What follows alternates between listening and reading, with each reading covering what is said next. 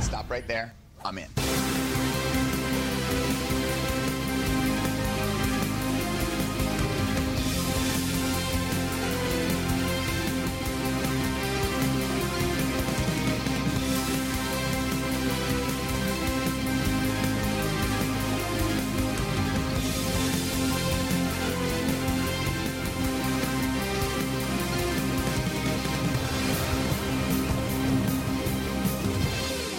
Hi, everybody. Welcome to episode 23 of the DC Films Podcast. My name is Roy, and I'm joined today by my co hosts, Sark Sarkesian, Hey there, excited to be here. and our new co host today is Jessica Rossi. Hey, Jessica. Hey guys, so psyched to be here. So, uh, we got a lot of news to uh, cover this week. A couple of big things. Um, we got uh, Megan Fox is being rumored to uh, play Poison Ivy. We're going to talk a little bit about that and you know get some of our reactions, and also the Batman and Gotham City Sirens are on the block for today. So we're going to talk about that, and then a little bit later on, we will get into uh, our choices for the director of the Flash movie after the last one left. Plus, we'll look a little bit into why that director left and uh, what we can expect, hopefully, in the future from a Flash movie.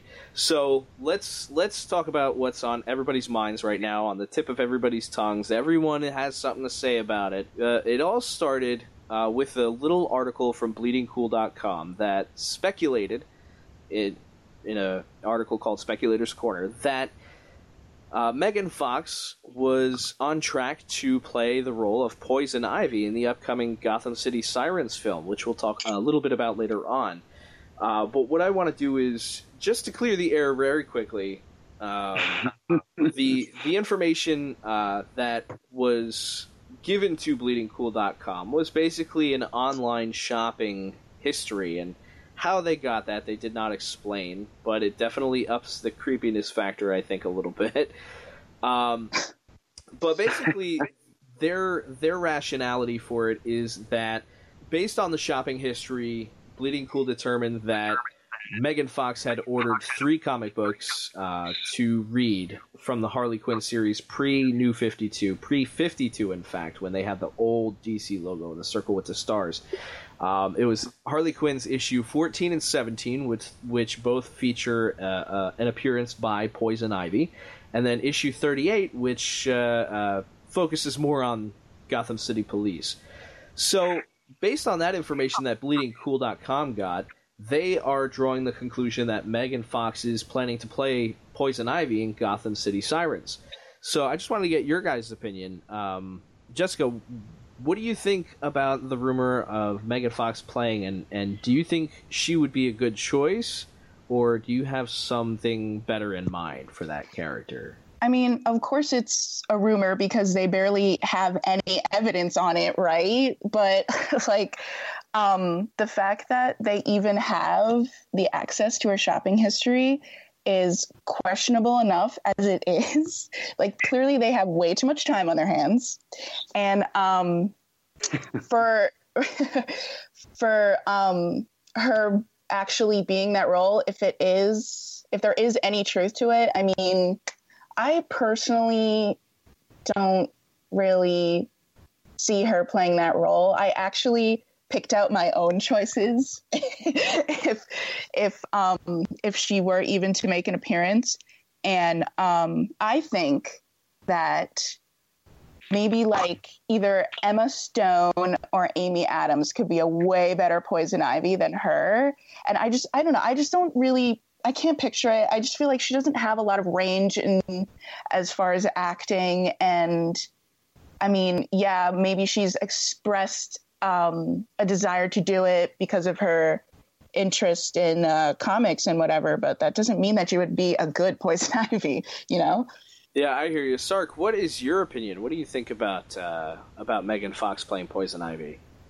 Yeah, you know, I'm really not that familiar with her work, but um, from what I've seen, I know that sometimes we'll hear a lot of criticism about Megan Fox and her ability to act, whether she's just, you know, mostly superficial, she's just good looks, perhaps. I, you know, I think she could possibly pull off the role. I'll be honest with you. Maybe I'm not uh, up on current talent as I should be, but she just wouldn't have been my first choice. She wouldn't have been the first one to come to mind. And then, of course, with the with the idea that um, the hardcore evidence for her being cast in the role was her ordering of three specific comic books. That I mean, maybe I'm wrong, but that just doesn't sound like a lot of uh, sub- substantive evidence um, that that's where we're headed. But I mean, I, I, have nothing against her personally. I think I'm I'm more like Jessica. I can even not knowing all of the uh, the talent that's out there that could capably pull off the role. I can easily think of like three or four actresses that I would love to see in that role before I would think of Megan Fox. And again, that's not meant to be personal. Yeah, so I, am kind of on the same page because there are so many other different um, comic book stories or arcs that one could use as a basis mm-hmm. for research. Simply, simply buying two issues of a Harley Quinn comic um, from years ago. It's not even a current version of the character from years ago when when when Poison Ivy was still green skinned. Um, you know, it's it wouldn't even be a good starting point for doing research on the character of Poison Ivy. You'd want to go all the way back to like the 1970s comic books to see like what her motivation is. She's essentially an eco-terrorist who uses her feminine wiles to get what she wants and and to manipulate uh, uh, anyone basically who is standing in her way. And who better to play that role than I guess for the time was was Uma Thurman. I mean, we can't really do much worse than Uma Thurman, but uh, um, you know, as far as playing a current version of Poison Ivy, you know, you have to look beyond who has the biggest sex appeal right now because it, mm-hmm. Poison Ivy is not is not just a sexy character. She uses uh, uh, she uses her um, feminine wiles, like I said before, to you know uh, as a means to an end. So mm-hmm. Megan Megan Fox just being sexy for the sake of being sexy, I think, is just you know playing to her strengths. I'll give her that. But it also will make me feel like I'm watching a Michael Bay movie because you know the only reason that she's in his movies is to play the is to play the hot female lead, and mm-hmm. And I feel like that doesn't do her justice. That doesn't do the character justice, and that's not what what the character or this movie should be about. Especially since it's the first uh, uh, superhero movie that's going to focus solely on female heroes and villains. Um, so yeah, yeah, I mean, I I think that we have some history too of seeing Warner Brothers and DC tending to go with actors that bring a certain amount of gravitas to the role. It's not just that they're popular or just that their name is known, but I mean, all the way back to Batman from 1989, you know, and, and Nicholson yeah. having, um, you know, taking the lead spot in terms of, uh, you know, being the most viable and most uh, well-known and established actor on the slate for that movie, and then right. you know, look at Superman the movie. Um, what made that uh, that movie so so real was that you had big names, um, and you can help me with them, I'm sure, but like Marlon Brando, even though Christopher Reeve was an unknown, you know, the supporting cast, uh, right. uh, who right, who played Jonathan Kent, I can't think of his name right now, Glenn Ford. Yeah, Glenn Ford yeah. established actors that had um, in, impeccable resumes. Oh, Susanna, and, um, the guy who played Perry White too. Um, Jack yes, uh, Cooper, Jackie Cooper, Jackie Cooper. Yeah, yeah. He yes. was he was a big time actor back then too. Yes, exactly. And so, and we've seen that uh, with the Dark Knight trilogy. You've got your Morgan Freeman. You've got your uh, who played Alfred. I'm losing his Michael name, Michael Caine. you know, these actors populate the movie in such a way where it gives uh, an enormous amount of credibility just you know out of the gate, uh, so that I think the audiences are going to tend to take them more seriously, and we certainly want to see all of the DCEU films taken more seriously, say, than a Transformers film. And I'm not trying to knock on Transformers if that's your thing, or the Teenage Mutant Ninja Turtles. Again, not knocking anything, but I think we who are invested emotionally uh, and intellectually in these films, we certainly want to see actors that command respect immediately, not have to earn respect from the film. That's right, and and you bring up a good point with all these well-established actors being, you know, being in these movies with these relatively unknown stars. Like back back in 1978 when Superman came out, almost nobody knew who Christopher Reeve was, and then all of a right. sudden he's Superman. And mm-hmm. you know, you build up the credibility of, of the main actor uh, with uh, by surrounding him with right. a supporting cast of all these well known and established actors who can essentially build him up to be mm-hmm. t- to seem better than he is. I mean, all and it works not just back then in the 70s. You can see it permeating through film yes. cinema today. Um, yes. For example, the Suicide Squad movie. Do you think anybody would have gone to see that if if if Will Smith wasn't uh, uh cast as Deadshot? You know, because before before the movie Focus and before the movie The Wolf of Wall Street, who was Margot Robbie? Nobody right. would have known who she was, and they would have been like, "Where you get this no name to play Harley Quinn?" Um, mm-hmm. But put her with Will Smith, especially yeah. since they had previously acted together, and you know, now you have that little bit more of credibility to say, okay, hmm. maybe she can pull it off, especially since I've seen the way she acts with Will Smith before. You know, so um, it what it comes down to at that point is now she has built up enough credibility where she can get this movie done. She Margot Robbie has been a driving force behind getting the Gotham City Sirens movie, uh, getting the green light for that. So you know now it's about getting a script, getting a cast, getting a good team together to uh, to make this. This is this is going to be a big important film, not just in not just for superhero films, but in films in general, because the only other film that we had to look forward to featuring an all female cast.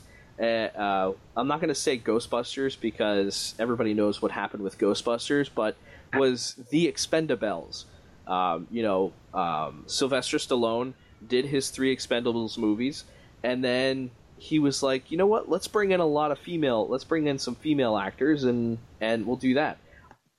That movie, I don't know if it's I don't know if it's still happening or if it's just been put on the back burner for the time being while Sly Stallone takes care of some other stuff. But you know, it's basically now the first action movie featuring a mostly or all female cast is going to be a DC film. Not even Marvel had the had the wherewithal to come up with this idea. You know, let's let's get some female heroes together and just focus on them. Um, yes, that is and, side. And DC is is pioneering in that front already. And, and I hate I hate to bring up this movie, but you know they did do a Catwoman solo movie, and it had nothing to do with uh, the actual character of Catwoman is a completely different character, a completely different backstory. It was like uh, a complete reinvention of the character, and it, it was awful. But you know, they were the first to try it. Warner and DC were the first to try it. Oh, I'm sorry, Jess. Did you like Catwoman? I actually really did. I was thinking about it last night, actually, because last night I was watching Batman Returns and mm-hmm. I saw Michelle Pfeiffer's Catwoman was in that, and I was thinking about the other like solo Catwoman movie with Halle Berry, and I was like, oh yeah, I forgot about that movie. That was pretty cool. Like I don't know, I think I I just like that movie because um well first of all I love villains and I love the DC villains. DC has a way with their villains that is just so dark and gritty, but it just I don't know, I just love it. And their stories, like their backstories and motivation is really what um, kind of got me into the whole thing. And I think the way that the that Catwoman movie uh, kind of portrayed her, um, like before she became Catwoman, and like her her life and um, her her motivation and then transformation it was just i really liked it. I thought it was really cool. And i still remember like seeing it in the theaters when it came out. And i was super young and i was like yo this girl is awesome. Even though i prefer dogs to cats but that's another story. Well i mean i think one of the biggest flaws about that movie was the fact that you get a big star like halle berry. Now she was coming off of um, x-men and x-men 2 as the character storm they were doing they were going to do Wolverine, and then they did Wolverine, and even though a lot of people said, "Ah, it wasn't that great," they turned it into a franchise. Now, imagine what would have happened if they turned Halle Berry's Catwoman into a franchise. But anyway, getting back to um, getting back to what I, the point I was trying to make is, you know, you got you got people like Sharon Stone. Sharon Stone is a big name in Hollywood. Benjamin Bratt, doesn't really have as much star power. He was the love interest for Halle Berry. He was like the cop trying to find out who Catwoman was. She was Halle Berry's character was dropping off all these hints and things that I might be Catwoman. You never know, and and it just the movie didn't really feel like it clicked for me. Halle Berry and Benjamin Bratt on screen together, it just it just didn't feel right. It felt forced for me, and and then you have the comic relief in Alex Borstein, who who is a great comedian. I love her. She's hysterical, but really not a great fit for the kind of movie that they were trying to make. And and I think ultimately what failed is is poor casting, poor direction, and and honestly, the story was very shallow. What we have to look forward to, we can only go up from there. And I'm not trying to hate on the movie or or or like belittle your opinion of of Catwoman. Personally, I didn't like it, and and you know those are my reasons why it just didn't come together for me. Um, hey Roy, real yes. quick question about Catwoman. I'm I'm speaking in total ignorance, and I'll have to admit that off the rip. I've never seen the movie, and I, I knew it it you know suffered in the in the press and with uh, the critic, and I think even uh, Halle Berry won like a Razzie Award for she her did. performance. She did. So I realize that it's not highly regarded. But um, do you think that it failed because it strayed so far away from its source material? I mean, we see that sometimes to make a film, it's a very different proposition than than making a comic book. And I know sometimes the comic book purists you know, they cringe if it just strays even a little bit if it retells the story uh, to try to accommodate, you know, a two-hour film. But that one, from what I understand, really uh, it departed radically from source material, right? Yeah, the uh, character that became Catwoman, her name was Patience Phillips. She was like, uh, she was like a transplanted version of Michelle Pfeiffer's Selina Kyle in Batman Returns. Like she was like this uh, uh, do what everybody else asks her to do. She's trying to make everybody happy.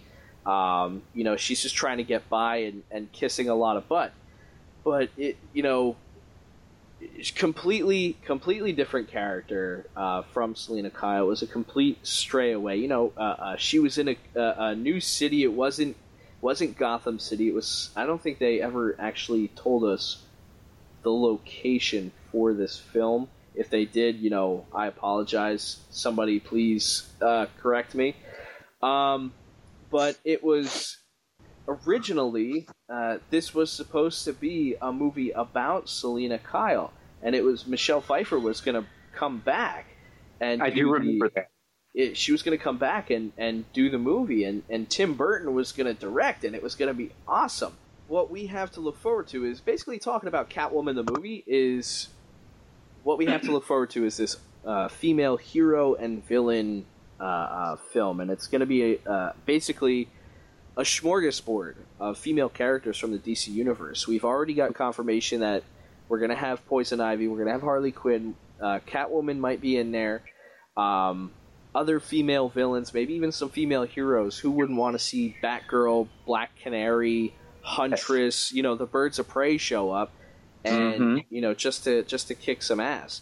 But the uh, uh, but we'll have to see how it plays out. The movie was only just announced. We don't really have a lot of information. I sincerely doubt that they've made any casting decisions yet at all. So basing a rumor that someone's been cast or that she's even going to try for the role, hey, if she's doing it to try for the role, more power to you. Good luck. I hope she doesn't Sure. get it, but you know, it is what it is.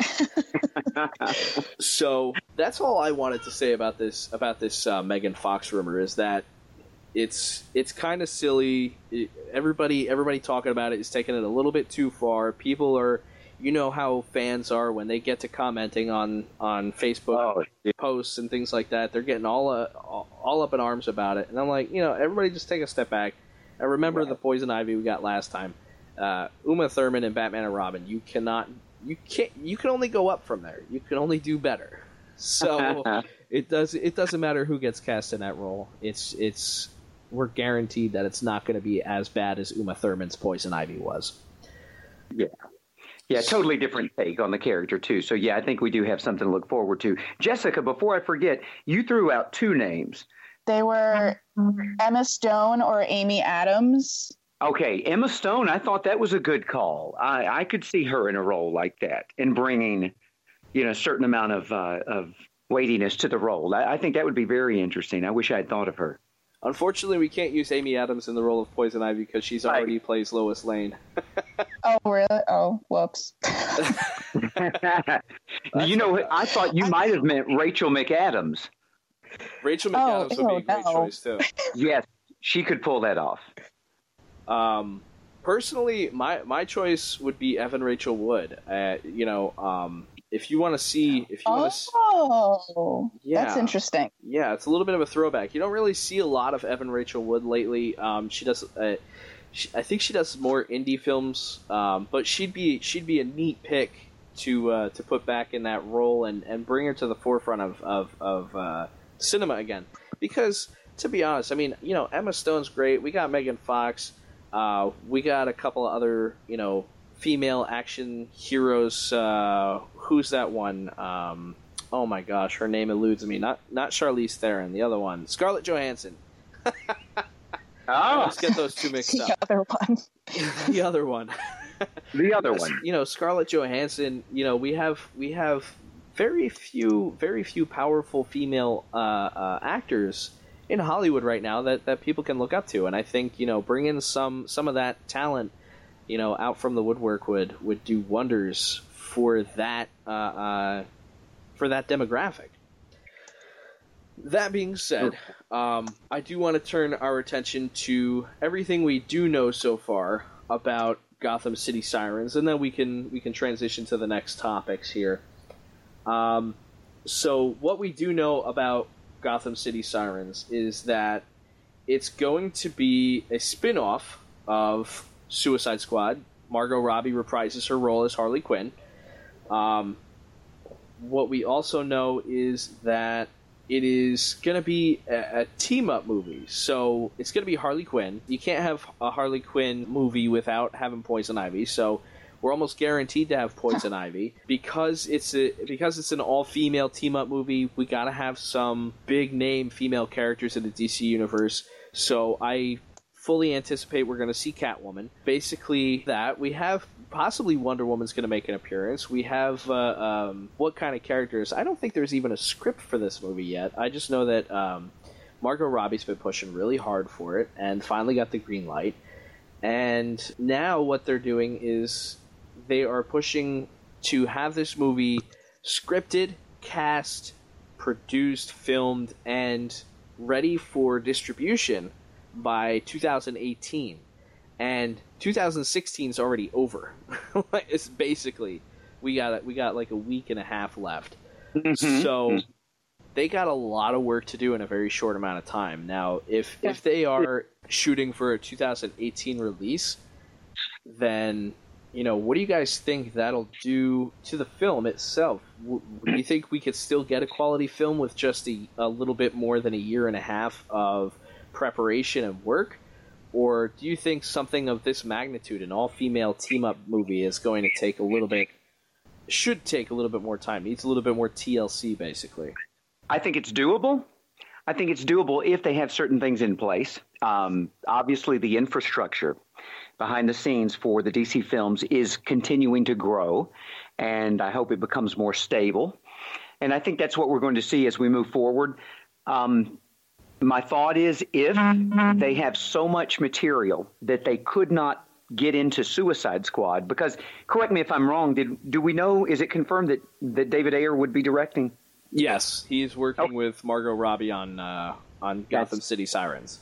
That's what I that's what I thought. So with that in mind, um, you have several key players that maybe they're picking up bits of the story or maybe uh, portions of the script that had been deleted at some point, um, and they're going to pick those up and they can tie them in not only to the plot of Suicide Squad, but maybe even with the Batman.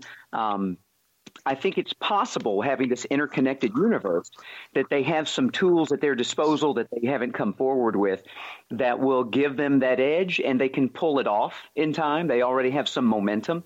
If they don't have those things, then I tend to think that maybe they should hold off, and, and maybe that is pure marketing uh, to say that, hey, we're going to have it ready by this point to whet the appetites of the fans, knowing that they may be able to delay the release at some point and say, hey, I mean, in similar fashion to what happened with Batman v Superman, where Right. uh, Snyder came forward and said, hey, you know, the vision is just so grand for this film that, you know, we're going to delay the release uh, roughly a year. So I think it's doable. Um, I just hope that that's what's going on behind the scenes. Jessica, Okay. Um so yeah, I mean I agree it is doable. I mean technically anything is doable if you have enough money for it, which I'm sure that they do, but still um if they plan on doing this um, within the same year as two other major movies like uh, the Batman and I think Aquaman too, that is Ah, that right. takes that takes that takes a lot of time you know? And my worry is is that they will put more thought and effort into the batman because that has uh that's like you know it has a lot of um expectations right now. It's like a little more hyped hyped up at this point. And they'll be they they won't you know put as much into uh the Gotham City Sirens and kind of like, you know, kind of put it together last minute, kind of like Suicide Squad. But um, I feel like this is probably the first time that there has been a, a totally female superhero movie, but it seems like a really big deal, especially because in the past, female heroes have not been portrayed very well or have been victims of objectification, if that makes sense. And however, I really did like Harley Quinn in Suicide Squad. I think she made that movie any good at all. It was because of her.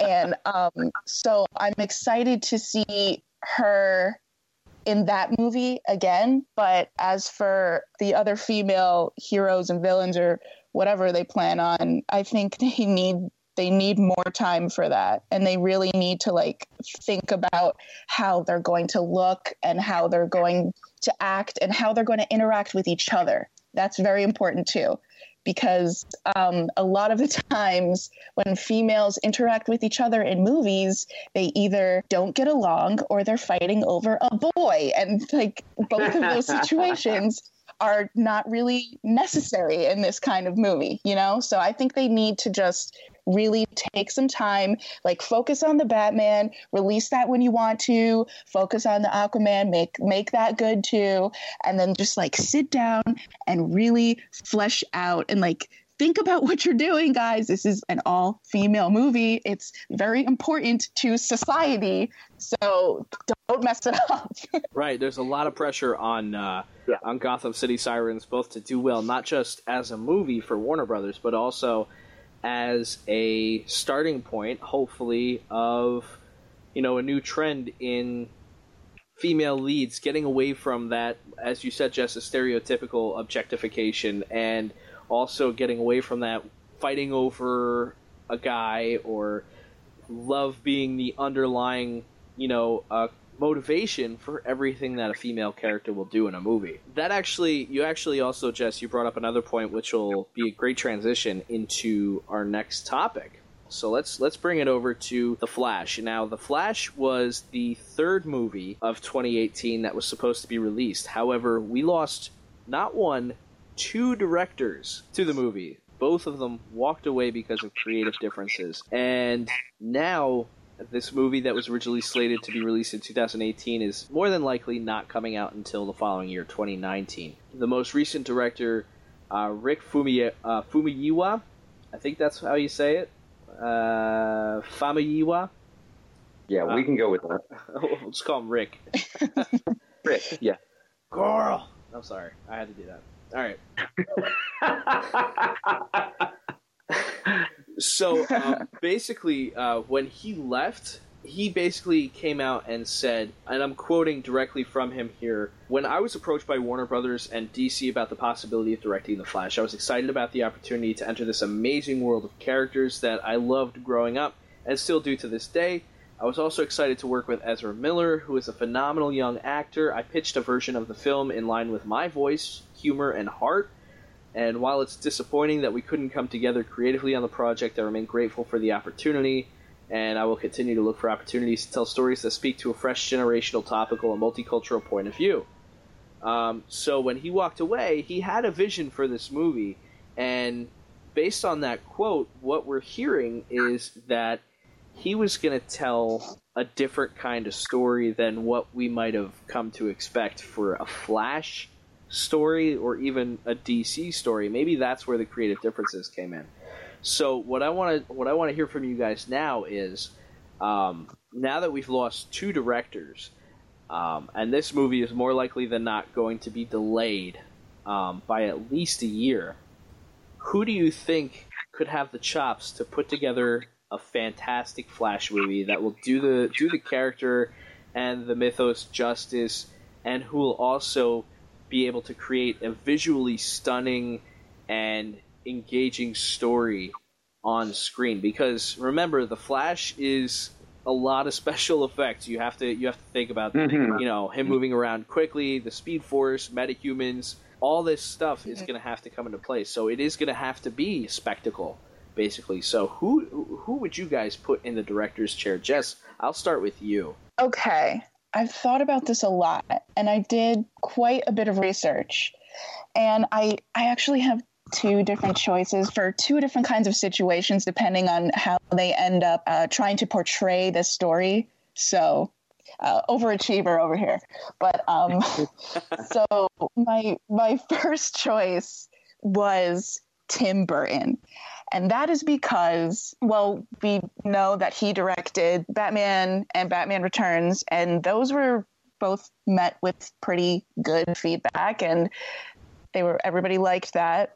And um, I mean, I liked it. I liked the um, the tone and the whole, you know, his his dark little aesthetic thing. And it seems that as of late, DC has been taking that dark route with their uh, movies and the stories. But the only thing is, reading all of these articles about the different directors for The Flash, they always mention that they're going for this light-hearted tone, whatever that means. And we know that I'm pr- I'm pretty sure those guys that did the Lego movie are producing it. So those guys they throw in their jokes and they have a a lighter tone.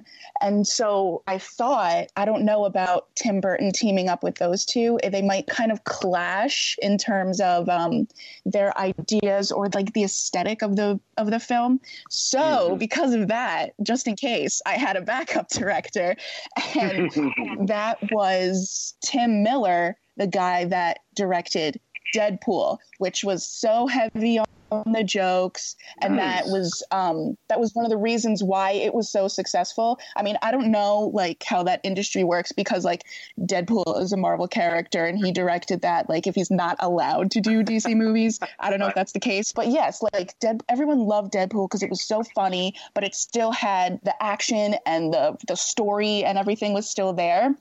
And if that's what they're trying to do to make that movie successful too, then he could very well be an option to direct it. And also, and one thing to note that I found out in my research, I'm sorry, but um, no please go ahead Tim Miller, Deadpool was his debut as um, directing like a big film like that, and it did pretty well. And the reason why I think one of the guys that left uh, from directing Flash, I think it was uh, Seth Grahame-Smith, I believe. Yep. They they kind of were worried that um, it, it would be his first time doing it, and they were worried because it's like a big budget, like huge movie that it wouldn't, you know, he wasn't ready, I guess. But I mean, Tim Miller did pretty well in his uh, debut with Deadpool, so it's just it's it's interesting to note that and how like that whole industry thinks about things, you know? Tim Miller, I that's kind of out of left field. I never would have thought of Tim Miller. Absolutely, He's, yeah. He is he is uh, you know, he is good. He's hot right now in Hollywood. And hey, if Warner Brothers can steal him from Fox to direct a Flash movie, I think Right. I think we get something good because you know uh, with the jokes and with the humor, Tim Miller nails it. And you know Mhm. Barry Allen's Flash is very talkative. He's very sarcastic, and he likes to make jokes while he's fighting his villains. I think I think Tim Miller might be a good fit too. Uh, Sark, what about you? What's uh, bubbling around in your head right now? Well, I'll be glad to tell you. I do have to admit, though, um, I think it's going to be hard to top uh, Jessica right now because that was out of left field. I wouldn't have even thought of that of that option, and I think that's brilliant. Um, so, in a similar vein, I'm like Jessica in that I wonder how these things work, and and are you allowed to jump sides, so to speak, creatively? Um, because the two names I want to throw out there have. Uh, an attachment to um, either Marvel properties or at least Disney uh, properties. And, um, and so let me explain why I'm going to suggest them. Uh, they may not be the most creative suggestions, but because of some of the very things that Roy pointed out, this needs to be science fictional, edgy kind of thing. It needs to be spectacular. Um, this is the Flash's very first standalone film, and we want it to succeed. We want you know Warner Brothers to be able to knock it out of the park. And I think it might be a better idea to pick a director with an established name that um, that people will say, "Oh, that would be interesting." Yeah, I would. I would be curious to see what his version of the Flash looks like. So, two that I believe can pull off um, spectacular, action-packed, but also light in the appropriate ways. Because I, like Jessica, I've read that they they do want to kind of not that they're going to abandon uh, kind of the dark uh, edge that DC brings to the table, but they do want to. It is my understanding for the Flash standalone film and for the Cyborg standalone film go a little lighter so that they can appeal to like the middle school set, high school set. If that is true, Joss Whedon as a possibility, and then the one that I is my personal favorite. If you could get J.J. Abrams to direct something like that, I would be curious to see it. That was the biggest build-up to J.J. Abrams that I ever heard. no, that's good because you know J.J. Abrams, he's he's well known for flip flopping. I mean, before he did Star Wars, he did Star Trek, and he's a good director. He's he, he can he can uh, show you the intensity of a scene. Um, just just by the way the camera angles at that particular scene, he can he can put everybody exactly where he wants them to be. He can make everything look absolutely amazing. He's famous for his use of the lens flare in uh, a lot of his scenes, and you know I think he he might actually be a, a really good. If we're talking from a visual spectacle standpoint, I think J.J. Abrams would be a very good fit. Now, my pick, my pick for a director is someone who is, you know, very well established, who has worked in the kind of films that the skills obtained from working those films would be a necessity. Um, he's done a lot of great movies. Every single one that he's, almost every single one that he's done has been either an amazing success or like an underground success. You know, like he, like they'll build very niche followings. Um, and every time he puts out a new movie, he finds a way to grab the viewer, like just just grab their attention and not let go. Like hold on for dear life. You are going to watch this film and you're going to enjoy it. You know, uh, kind of situation. Um, or you know, you're not going to be able to look away because not only are his movies visually stunning, but it's also so intense, and the stories that he's able to tell on screen are so intense that you can't help but just keep watching, waiting to see what happens next. Um, my choice for a director for the Flash movie would be David Fincher. Now, for those of you who don't know who David Fincher is, he is the director of House of Cards. He he helped create House of Cards on on Netflix that stars uh, Kevin Spacey. He's done The Curious Case of Benjamin Button. Uh, he directed Gone Girl, The Never Ending Story, Oh, Fight wow. Club. Like this guy has this guy has done everything. And you know, because of that, I think he brings a very unique viewpoint to the table. If anybody and this is it doesn't even have to be a flash movie. If anybody should be tapped to direct a Warner Brothers DC film, it's got to be David Fincher because he's an amazing storyteller. He knows how to grab your attention and keep it. He knows how to keep the story going without losing you, without going too long. I mean, I think the only thing that he had um, maybe even maybe even a little bit of trouble with was the girl with the dragon tattoo, but that's that's it. I mean, Gone Girl was phenomenal, and he's worked with Ben Affleck, so you know that he and Ben like kind of have a thing, you know. Um, they've worked together before, so Ben knows how to act with him. If you get David Fincher to direct a Batman movie, I mean, oh my god, it would be perfect. Um, or even Justice League, bring him back for Justice League Part Two. Let's do it. Let's get a let's get him on board. Let's take Zack Snyder out. You know how Marvel had Joss Whedon for ten years. Let's get rid of Zack Snyder because I don't want him handling DC for ten years. Let's put David Fincher in the seat and let's see what he does. Put David Fincher and Geoff Johns, both amazing storytellers, together, and and you'll just have movie magic. It it'll never stop. It'll make billions and billions of dollars, and people will be like, "Ah, the DC's better than Marvel." Um, you know, nice call. I hope so. I hope so that people end up saying that uh, after this round of movies, um, and I hope people aren't getting you know fatigued from all the movies that are that are coming out. I know DC's got a lot of catching up to do to build their universe, um, but people are starting to go, yeah, you know, this isn't this isn't really that great. We've had three movies come out in the DC extended universe so far, and we need somebody who's going to shake everything up, who's going to say, let's take everything that we've done and turn it on its head and find a way to make it work with what I'm going to do from now on. And the the I can't think of anybody better for the job than David Fincher.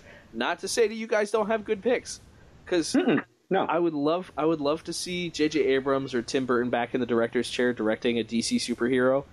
Um, but you know, for me, I have to think I have to think of, um, you know, from where I come from, I have to think of uh, not just being a DC fan, but also being a, a moviegoer. You want to you want to expand your reach beyond that target demographic. You want something that everybody's going to like. So uh, you know you got to think about that. I think David Fincher is good about capturing a wider audience. He's got the he's got the chops. So I mean, Warner Brothers, what are you waiting for? Let's make it happen. Right, right. Yeah, I think that's a good call. Very interesting. Anything uh, anything else you guys want to add about the Flash? Other than I can't wait for it. Well, it's going to be a great movie. I'm really sad that they can't get a director down. Um, I think it should be David Fincher, but uh, you know, it's uh, and and you guys have your picks, but I think it, you know, eventually, if we're going to have a good Flash movie, it it's got to happen. You know, we got to get a director who is able to create his own vision or her own vision, and Mhm. also line it up with what they want for the DC extended universe. And if they can't find somebody to do that, then essentially Flash is dead in sil- in cinema. I mean, you can't have that. The Flash is a really popular character right now. You know, Yes. um, with the TV show, with the you know the CW TV verse, with the with the DC Comics, the Rebirth uh, uh, story arc right now. Everything that's going on with Yeah. the Rebirth is centered around Flash. Like Flash, it, Flash started the New Fifty Two. You know, it's the DC is really pushing the Flash, and if you're going to push the Flash, you need somebody who is good at the helm. So I, I really Yeah, hope they pick yeah. somebody uh, who is going to be able to do for the Flash what they've been able to do in the comics for him. So that's going to bring us to our final topic, something that I'm really excited about talking about. The release date for the Batman. Okay?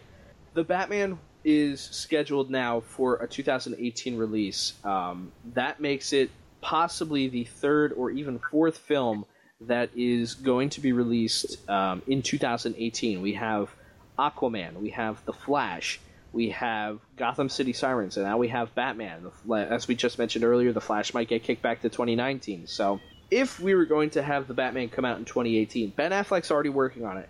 We got Joe Manganiello as Deathstroke. Um, Armie Hammer is being rumored to play some kind of role in the DCEU, possibly in the Batman solo film, because he's been spending a lot of time with Joe Manganiello. And they follow each other on Twitter, trolling people. Geoff Johns started following him on Twitter, so everybody goes nuts. Yeah, when celebrities follow each other on Twitter, um, sometimes it's just because they're new friends, but more often than not, it's because, hey, we're going to be working together on something. So you know, we at least know that there's something going on with the Batman. We're all going to be really excited about it. And 2018 is going to be a crazy year for DC movies with all the films coming out, especially after 2017. We got Justice League, we got Wonder Woman coming out. What I want to know from you guys is based on what we saw of Batman in Batman v Superman. Let's look at it this way. What kind of Batman movie would you want to see? do you want to see um, a continuation of that character after the events of Batman v Superman, or would you rather see a prequel uh, of sorts leading up to the events, like how he became the way he was? Does that does that really does that really matter so much to people how he became the way he was? People want to know how did Robin die? I know that much. You know, um, mm-hmm. tell us a story about Robin. But when it comes down to continuity, you know, we already we're already bouncing all over the place. We got um, Batman v Superman, and now Wonder Woman, which is going to be set, I think, hmm. during World War One or World War Two. World, World War One, yes. Yeah, it's going to be set back in like the 1910s, 1920s. So, and then we're jumping again. Um, so the DC universe is going to take place all over, all across time. So pretty much anything is up for grabs. Sure. Would you rather see a younger Batman uh, before he became so callous, or would you rather see uh, a solo movie after the events of Batman v Superman? Obviously, after the events of Justice League, where where Batman is is kind of become even more hardened, but possibly even a little bit uh, a little bit softer because of the teaming up with the Justice League. I mean, it could go any way. It can go in any mm. direction. What what would make a good Batman movie for you guys using Ben Affleck's Batman? Jess. Ooh, ooh. Oh, go ahead. okay. um, I think it could be interesting to make uh, the Batman maybe some sort of a origin story or maybe like a prequel because that hasn't been done in a while. And I think that um, now with the kind of uh, technology that we have, it could be told um, not not in a different way, but in a more like modern way, I guess, if that makes sense. And I think it would just be interesting to see how they would tell that now, like so many years after when they first did it in the movies. So it could it, it could be interesting to do that, and it would also kind of you know take a step away from all the other uh, stories that are going on now with um, you know like the Batman v Superman and Justice League and all that stuff, and kind of just like go back to the basics and like this is this is why we like this guy. Remember everybody? Like look look at what he's been through. Look at who he is now. This is what made him the man you see before you today. So I think it could be interesting. I like that. Sark, what about you? Oh yeah, here I would love to weigh in. I like prequel idea prequel does not necessarily mean origin.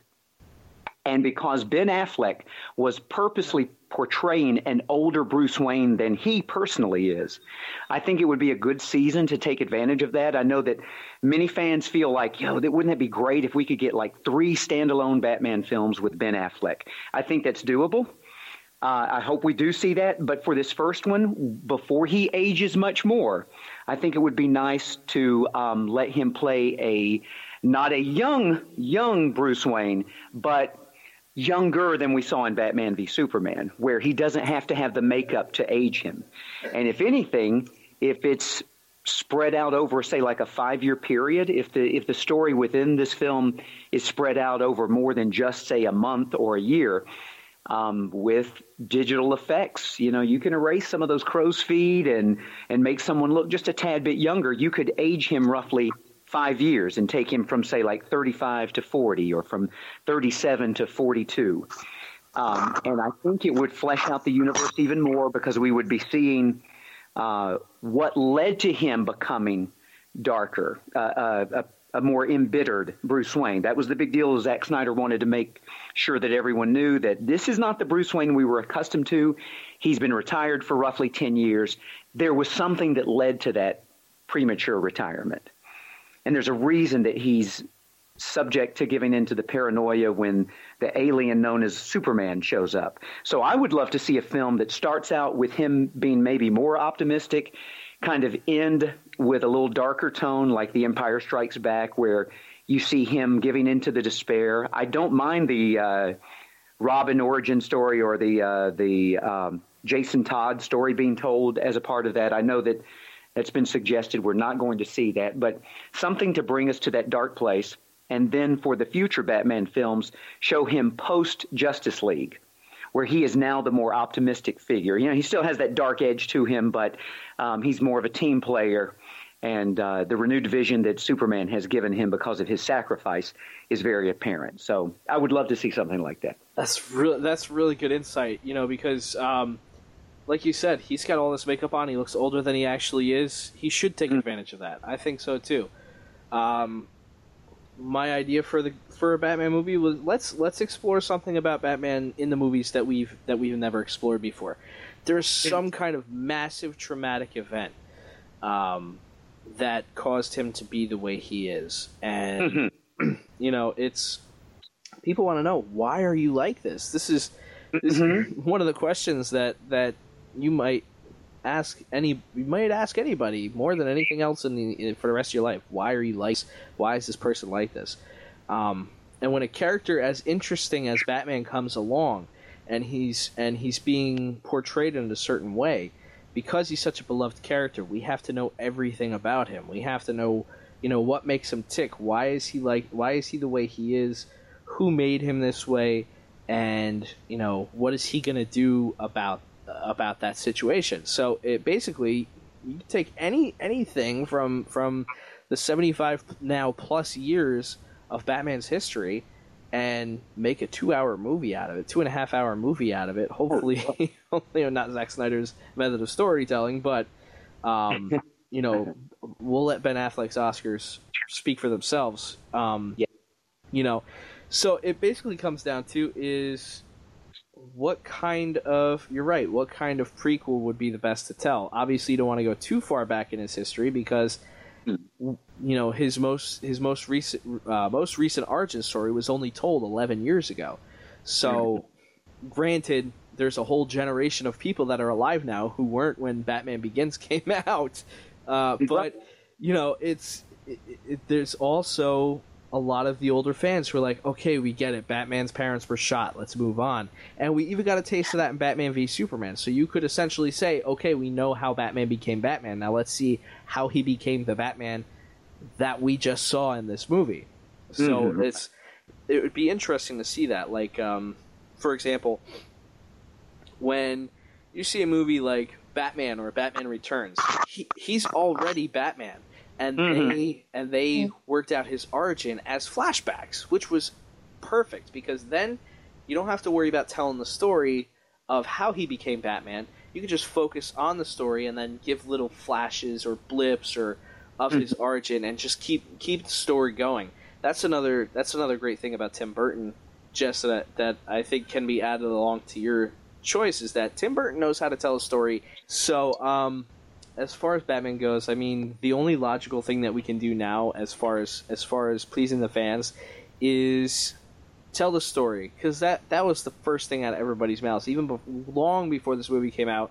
When people put when uh, when they published that photo of the uh, Robin costume with Joker's writing on it and started saying, "Oh, something happened to Robin," everybody's like, "What? What mm-hmm. happened to Robin?"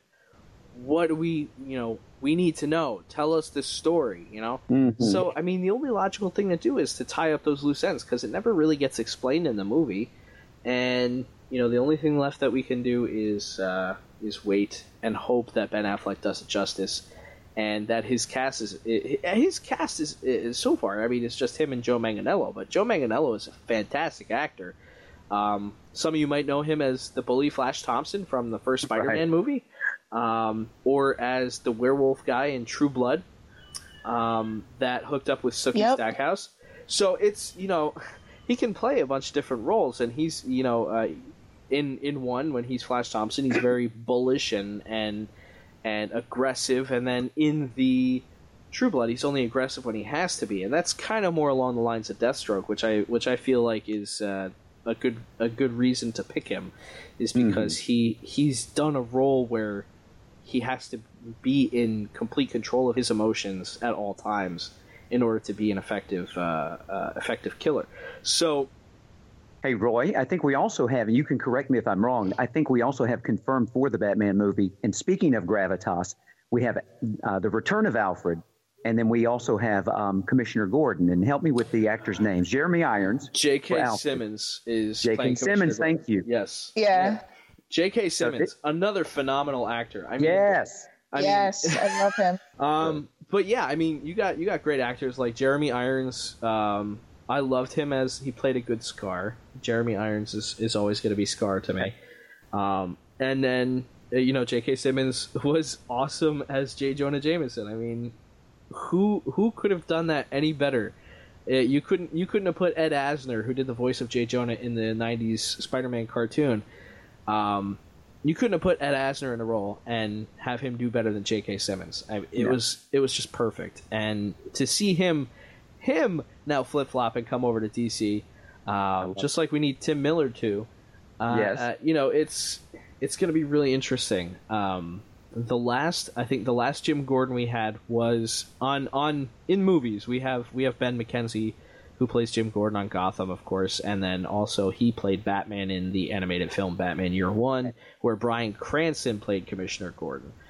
Um, but you have Ben McKenzie who played Commissioner Gordon, uh, who played James Gordon. You have um, Gary Oldman who played James Gordon. Now, I will say this: I liked I liked Gary Oldman's James Gordon, but I did too. his character never got fleshed out. I think we never got to see we never got to see the kind of Jim Gordon that we're used to seeing, like the Jim Gordon from Batman the Animated Series, the Commissioner Right. Gordon there. He was a much more involved character in the mythos. This Yeah. Jim Gordon was kind of like playing second tier. Like he was always one step behind Batman, or Batman was kind of leading him around by his tie. So J.K. Simmons is an actor who commands the room that he's in. So it's going to be really, really awesome and amazing to see uh, his version of Commissioner Gordon. And, I, and that's all I have to say about that. any, Well any, said. so we're coming to the end here. Uh, I, we touched on all the topics that we wanted to talk about. Does anybody have any final thoughts about anything uh, going on in general in the DC Extended Universe today? We talked about Megan Fox's Poison Ivy. We talked about Gotham City Sirens. We talked about The Flash, uh, possible new directors. Um, we talked about the release dates, all this stuff. So, um, anything to add at all from anybody? Yeah, I've, I've got plenty I would love to talk about, but if I went, I'm just so pressed for time, I'm going to have to keep my comments to myself. Okay, well, there's there are plenty more podcasts to come in the future, so you'll have Yeah. plenty of plenty of time to uh, hash those out. Um, Jess, any any final thoughts? Any last words you want to put in? I mean, I guess all we can say at this point is that there's a lot going on right now. There's a lot to look forward to in the next like few years. And I mean, ultimately, it's not our decision, even though we should be the ones in the writer's room. but, but I mean, we'll have to see what happens, you know? All right. There is a lot going on in the DC universe, and there's also a lot going on right here at this podcast. We always got stuff to talk about every week, so please come back and join us every every week for a new episode. Um, you can follow us on Twitter at DC Films Podcast, my personal Twitter account at DCN underscore Roy. Uh, Sark, what's your Twitter? At Holy Bat Pastor, and I would look forward to having a conversation with anyone there. Jess? My Twitter is at Res Jossie. Also, would love to talk to anyone that wants to talk. yeah. Uh, so, I mean, everybody who wants to talk about this, I know you guys love listening to the podcast, so we, we're really appreciative. We definitely want to want to talk to you guys more one on one. What what do you guys think about the DC Extended Universe and where it's headed? What directors would you pick? For a new Flash movie. We want to hear from you guys, so uh, so definitely you know comment on the post uh, on social media underneath where this podcast gets posted.